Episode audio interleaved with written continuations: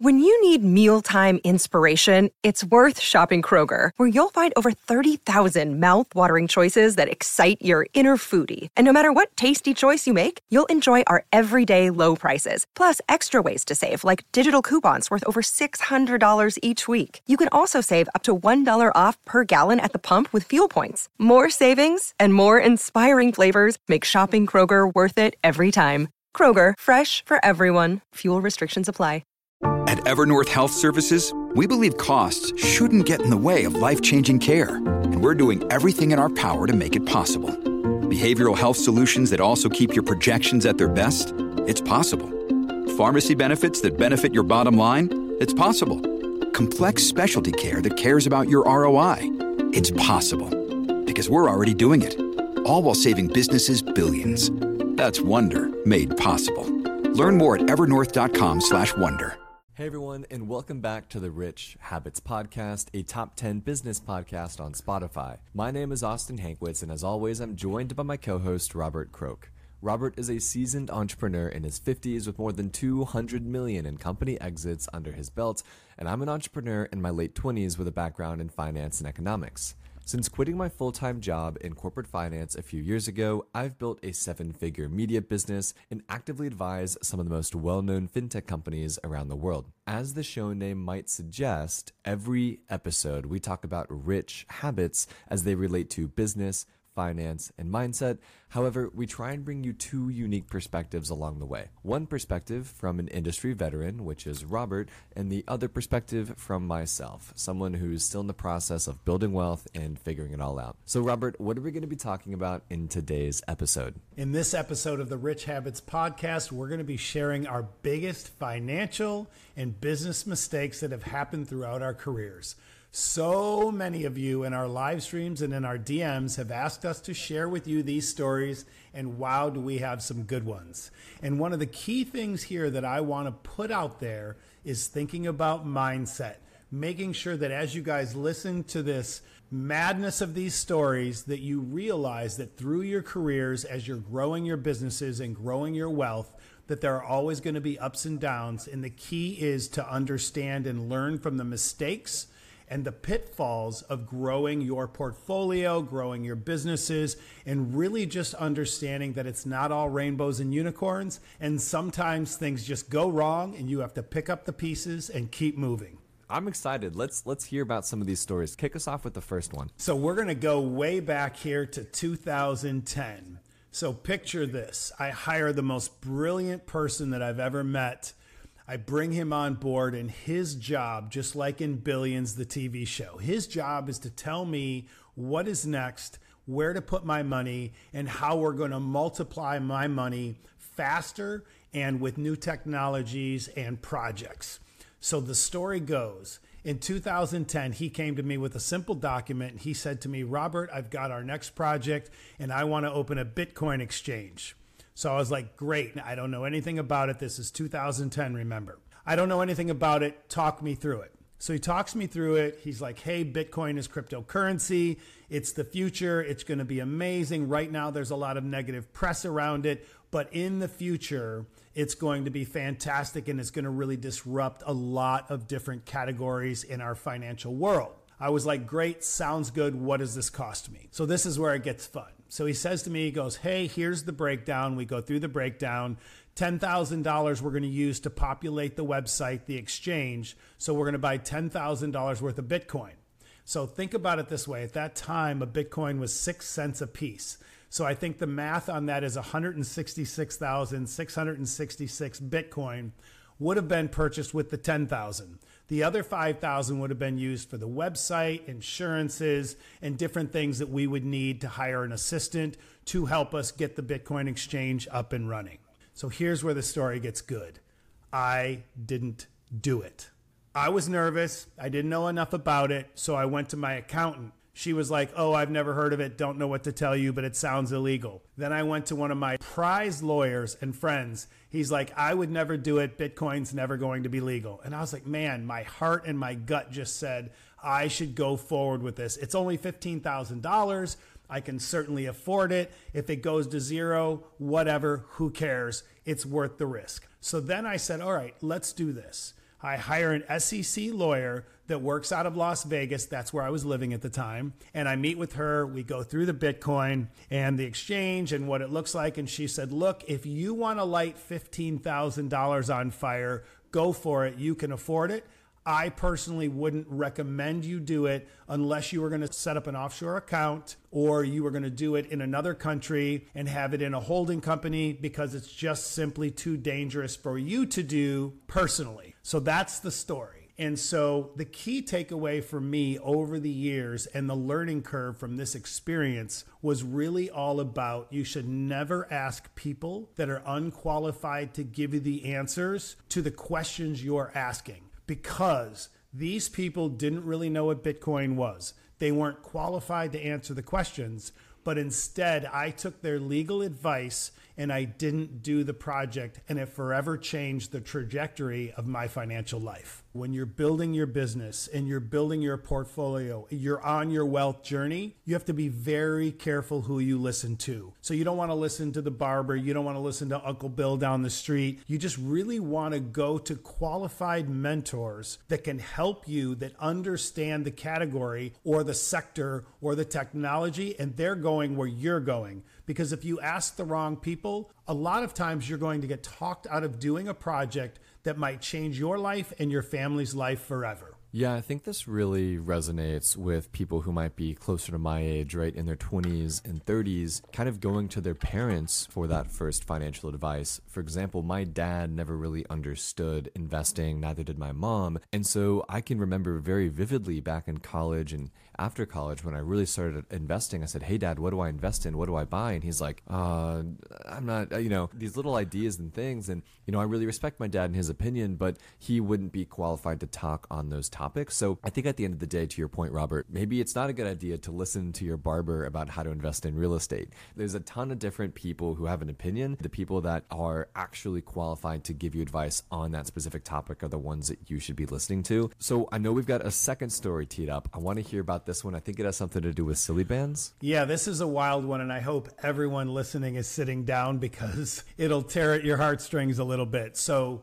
let's think Silly Bandz height of Silly Bandz. Everything is going incredibly well. We have thousands of employees. We're making so much money. Everything is going great. Uh, I'm scaling a company bigger than I've ever scaled a company. Again, this was 2011. Uh, so, right around the same time as the Bitcoin story. And I get a notice in the mail, and Becky walks it over to my desk and hands it to me, and it's from the federal government. And in this letter, they simply state that Silly Bandz are no longer going to be able to be sold without a tariff tax. So this was interesting to me because I started reading up on it. I called my lawyer and we're talking about it, and they're like, no, silicone doesn't have moving parts, it doesn't have electronics. This should be a mistake silicone should be a zero tariff. That wasn't the case. The federal government decided that because Silly Bandz were such a huge product at the time, remember the craze was madness, and because we were importing so much silicone product that they felt they needed to get their piece of it. So what happens? We go through the motions with the federal government. We're saying, okay, it's five and a quarter percent. We can afford that. We'll just eat the cost moving forward and we'll continue doing business as usual. No, no, no, that was not the case, Austin. And for everyone listening, the federal government decided hey, we're going to initiate this tax, but we're going to go back two years. We're going to make it retroactive. So the next step was I all of a sudden get a bill in the mail for $423,000 from the federal government. And they were like, hey, this is what you owe us in back taxes for the new tax we just created. So we're sitting there, the lawyers get together, we're going, what do we do here? This is ridiculous. We can't pay that. That's just unreal and it's unfair. And so I'm sitting there thinking, wait a second, this can't be right. UPS was our provider at the time, and UPS is the one that created the tariff code that we use. So they're like, oh, wow, that's true. You didn't pick the tariff code. So why should you be paying this debt? Well, come to find out that yes, UPS picked the tariff code, but in the back of their 30 page contract that I signed, in the very, very small print that you would never ever read until you listen to this podcast, was a disclaimer that states that if for any reason the legal language, their tariff is incorrect or causes any kind of duress or financial problems for the receiver of that tariff code, UPS is indemnified. So this was a groundbreaking. I'm going, what the hell? How can this be possible? They provide me the tariff code, they provide the shipping, but now they're saying they're indemnified and I'm the one stuck holding the bag and paying this $423,000 bill. So that leads to the mindset part of this. You have to learn to shake it off and keep going because through your career, there's going to be ups and downs. It's not all rainbows and unicorns like the fake gurus want to tell you. And the main takeaway that I want to share here with the listeners is read every damn inch of your contracts. I dealt with a contract just the other day where I told the lawyers there had to be a change in the majority voting rights part of the contract. They told me it was done. And at midnight, I almost signed it on DocuSign. I'm like, you know what? I'm going to double check that they actually did it, and they hadn't. So, the moral of the story here is as you're on your journey, you're buying businesses, you're building businesses, make sure you read every line in a contract because you never know the egregious nature of the other party and what might be in that contract to protect them and not you. Have a favorable contract that is in the spirit of what you agreed on. Robert, how do you see holding companies and LLCs and things of that nature kind of play into this lesson that this story is teaching our audience here? That is one of the best questions you could possibly put out there for our listeners. So, yes, how I see it is very, very important. As you grow, have the LLCs as the base layer for each different business or property, then into the holding company, then from the holding company into the revocable trust. And why this is so important is you've all heard this phrase, but if you haven't, I'm going to say it again. You want to control everything and own nothing. And what this means is by having the LLCs, having the holding company, having the trust, this gives you more and more layers of isolation and anonymity. And this is so important when you're building your wealth because these protective layers keep you in a much better place from an inside attack or an outside attack. So you never have to worry about losing your house or your cars or your personal money because something bad happens to one of the LLCs.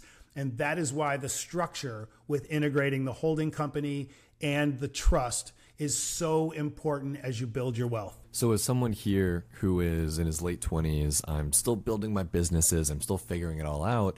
I have taken this advice to heart, right? I use a company called Buffalo Registered Agents. They're out of Wyoming. And through them, they are who file my LLC for me. They are the ones who get my EIN. They're my registered agent, right? They do it all for me. They're taking my mail. They're acting as the secretary of my LLC, which keeps me anonymous. There's a ton of different reasons why I recommend a lot of people to use a registered agent. I use Buffalo Registered Agents. There's a website. Go check them out. It's very affordable. But to Robert's point, it's incredibly important for everyone to have their ducks in a row, the papers signed, the T's crossed, the I's dotted, everything figured out in case something does happen. You are doing the most you possibly can to make sure that a mistake does not turn into a catastrophe.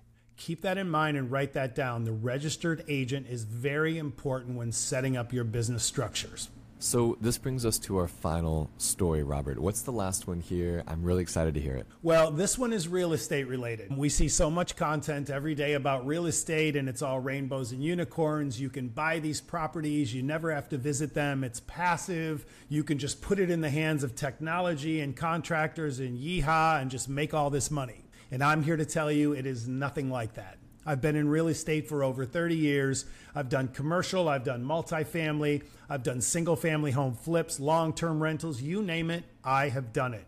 And I will tell you this make sure you do things the right way and have all of your paperwork in order. So let's go into story number three today. So, this was a few years ago. I bought a four unit uh, quadplex and it was multi level, two units on the bottom, two units on the top. We spent probably eight months renovating it. It was a Victorian home, four units. It was absolutely stunning.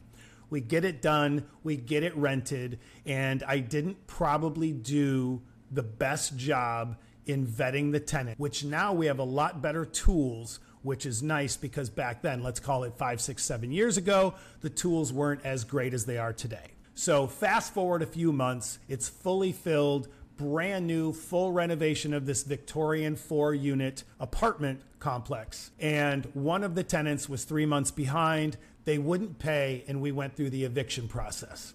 So, what do they do? Picture this it's the middle of winter, it's freezing cold, there's snow on the ground, and they were pissed off because I finally got the eviction done and handled and posted to their door. So, they had three days to get out. So, what do they do? They took hammers, they took bars, they took furniture, they broke in all the walls, busted the pipes, punctured all of the drywall, and completely trashed the place, and then turned all the waters on and flooded the entire building. So, what happens now? We had to call the insurance, we had to call the police, I had to file all the paperwork, and then we had to move the tenants out of their current places because it flooded throughout all the way down to the basement, and the damage was so severe that we had to displace these tenants for like a month and a half to be able to get everything repaired and get them moved in. And that was just for the three units. The fourth unit had to be completely renovated. They did so much damage. So that one took us about six months to get back in order and be able to put a tenant back in it.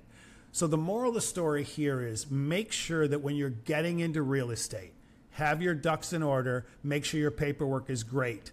Use all of the latest tools like Gusty, eRenter, Rent Ready, and make sure you properly vet your tenants talk to old landlords and really do your diligence because you're going to be excited. You're going to want to get it filled and be like, yes, I got my first property. It's up and running. It's filled. But the nightmares begin when you don't have the right tenants. So I want to make sure everyone listening understands. Take that little bit more time, really vet the tenants, and you'll be in a lot better place financially and for the headaches that you will endure if you get bad tenants. Another day is here, and you're ready for it. What to wear? Check. Breakfast, lunch, and dinner? Check. Planning for what's next and how to save for it? That's where Bank of America can help. For your financial to-dos, Bank of America has experts ready to help get you closer to your goals. Get started at one of our local financial centers or 24-7 in our mobile banking app. Find a location near you at bankofamerica.com slash talk to us. What would you like the power to do? Mobile banking requires downloading the app and is only available for select devices. Message and data rates may apply. Bank of America and a member FDIC. I mean, it's kind of like making an investment to make sure you don't lose money down the road, right? I'm sure these platforms aren't free, so maybe you're spending a couple hundred dollars doing the mm. credit checks, doing the background checks, things of that nature. But I'm sure, Robert, you would have rather spent a couple hundred dollars to make sure you put the right tenant in there than have to lose tens of thousands of dollars repairing the property after the wrong tenant damages it. So I think it's all about figuring out, you know, what's that sort of yin yang, what's what's the right amount to invest into making sure that I don't make a bigger mistake in the future. Kind of comes back to our last point, making sure that the mistake stays a mistake versus a catastrophe down the road. With that being said, Robert, let's introduce this episode's sponsor to our listeners. This episode of the Rich Habits Podcast is brought to you by Neos Investments. Neos offers ETFs that aim to offer monthly income while providing core portfolio exposure across equities, fixed income, and cash alternatives like T bills. Their ETFs may be particularly interesting for folks looking to generate passive income inside of their investment portfolio. They even offer an ETF that provides exposure to the S&P 500 index while aiming to offer high monthly income beyond what investors would receive from plain exposure to the index. Their funds may serve as a compelling, income focused alternative or complement to many of the investments already in many investor portfolios. If you're looking to add passive, income focused ETFs to your portfolio, consider learning more about Neos's ETFs at neosfunds.com and as with all investments, investors should carefully consider their investment objectives, risks, charges, and expenses of the NEOS exchange traded funds before investing. To obtain a prospectus containing this and other important information, please visit neosfunds.com. Please read the prospectus carefully before you invest. NEOS ETFs are distributed by Foreside Fund Services LLC. An investment in NEOS ETFs involves risk, including possible loss of principal. The equity securities purchased by the funds may involve large price swings and potential for loss. A fund's income may decline when yields fall. Fixed income securities will decline in value because of an increase in interest rates. Well, with that being said, let's jump into our first question of our Q&A segment from Max M. And by the way, if you have any questions for us, shoot us a DM at Rich Habits Podcast on Instagram. I spent last Sunday getting back to I think 80 people who didn't make it to the episodes but still ask questions anyway. So keep them coming. I'll get back to you regardless. So Max M asks, I'm a huge fan of the podcast. I actually just found you guys when you were co-hosting a TikTok live stream last Thursday. I'm really glad I tuned in. Yes, we do that on Thursdays. Tune in. I'm currently living with my parents, so my expenses are low I'm saving about $2,000 per month and investing about $500 per month. Should I flip-flop these? Should I be investing the larger amount while saving the smaller amount, considering the S&P 500's historical returns? Really good question, Max, and I think it all comes down to your personal finance goals. You mentioned you're living with your parents. I would imagine that's probably not your end game, right? You probably want to get, you know, an apartment of your own. You're going to go get yourself a lease or you're going to rent something or perhaps even go purchase a house later down the road. So I would be thinking about, okay, I've got this $2,000 a month that I'm saving, what is that savings goal? What are you saving the money for? Now, sure, you might be saving it for some sort of emergency, which is great, right? You should have three to six months of expenses saved at all times if you can. After you've kind of hit that three month mark, four month mark of expenses, what is the money on top of that being saved for? I would argue it should be saved for perhaps having that first and last month down for the rent so you can move out your parents, you know, a down payment for a house, maybe get an FHA loan. You should not be just saving to save, right? You should be saving for a specific goal. You should save up to a specific amount of money because it's going to cover your expenses. And then on top of that, once you've hit the goal, then you should be saying, okay, I still have this $2,000 a month. I'm going to pile that into my retirement account. I'm going to pile that into the stock market, VOO, VTI, QQQ, VGT, and the other ETFs we really like. Find yourself a goal hit that goal, and then once you've done that, begin to flip flop and start investing aggressively. I love this question, and Austin, that's an incredible answer. Max M, I couldn't agree more with everything Austin said. And my only takeaway would be have a plan and execute the plan. So, what you should be thinking about once you have that savings built up for your emergency fund and you've got your Roth IRA set up and it's maxed out, then you got to start looking at what is my next move and what is my two year, five year, 10 year plan. Because everyone on their wealth building journey should have a plan, and most people don't. Our next question comes from Scott N. Scott says, I understand your investment philosophy. Don't invest while still having high interest debt, but I'm ready to begin investing aggressively now. What percent allocation should I have toward low cost index funds like VOO, VTI, and QQQ? Scott and I really like this question, so let's dig in. Here's how we're thinking about percentage weighting for your long term retirement investing. With VOO, I would have that make up about 50% weighting of your portfolio. Then QQQ, I would have make up another 35%. These two are the leaders. You're going to do really well with them. Make sure you do your own research. And then VTI could make up the remaining 15%. Considering over the last 5 to 10 years, it has moderately underperformed the S&P 500, but you want to have that variety and diversity of markets. Now, if you're wanting to instead be a bit more aggressive, you could also include AIQ. Everyone listening knows I love AIQ. I think it's a great place to be with some of your money, and it's one of our favorite artificial intelligence ETFs. Or you could even look at VGT, another incredible technology ETF by Vanguard. This is a great place for you to start, and I think you're really on the right track totally agree, Robert. I think you know that call out you had about the diversity of markets, right? VOO versus QQQ and VTI. You're right. VTI has underperformed the S&P 500 by about five percent over the last five years and about ten percent over the last ten years, which is very minimal. But considering that it is invested across so many different stocks, so I, I couldn't agree more. It's good to have that, but also not have that make up the majority of the portfolio, right? You want the majority to be in the S&P 500 and the QQQ and, you know, even dabble in a little bit into the AIQs or the VGTs of the world if you want to get a little bit more aggressive. Now, our last question comes from Allyson M. Allyson asks, Do you recommend financial advisors? I have a few that are offered to me through my work, but I'm not sure which ones are good or not. Now, Allyson, this is a really, really good question because I feel like once people kind of start getting to the ages of the late 20s, the early 30s, maybe even the late 30s, they begin to say, wait a second, do I need a financial advisor? Is it time I get life insurance? How do I know when I'm ready to move toward that sort of professional help versus just doing it on my own? So here's sort of what I think about. Everybody should be investing on their own once they get started, right? You don't need to go to an Edward Jones or some sort of Ameriprise Financial to start investing. That is a lie. You can go to betterment.com, you can go to wealthfront.com, you can go to public.com and just start investing. Open up that Roth IRA or even that individual brokerage account and just buy these index funds that Robert just alluded to, right? VOO, QQQ, VTI, and all of those. You don't need to be hiring someone to do that for you, right? Save your money, do it yourself. Once kids come into the picture, once it's time to think about life insurance, once it's time that you have 50, 100, 200, 300,000 dollars into these accounts, now it's time to say, wait a second, maybe it's time for me to go consult a professional.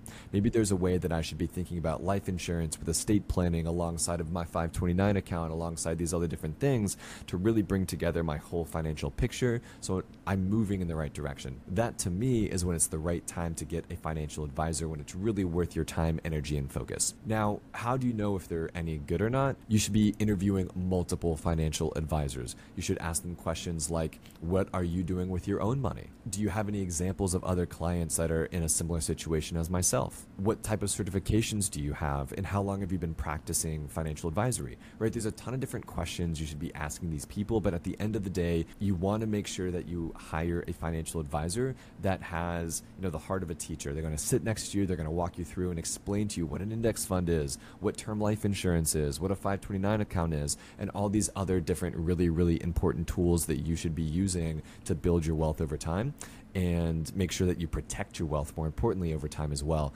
So at the end of the day, yes, we recommend financial advisors, but it comes down to when you need it and how you go about finding them. Austin, that was a great recap in helping people understand their needs as they're building their wealth.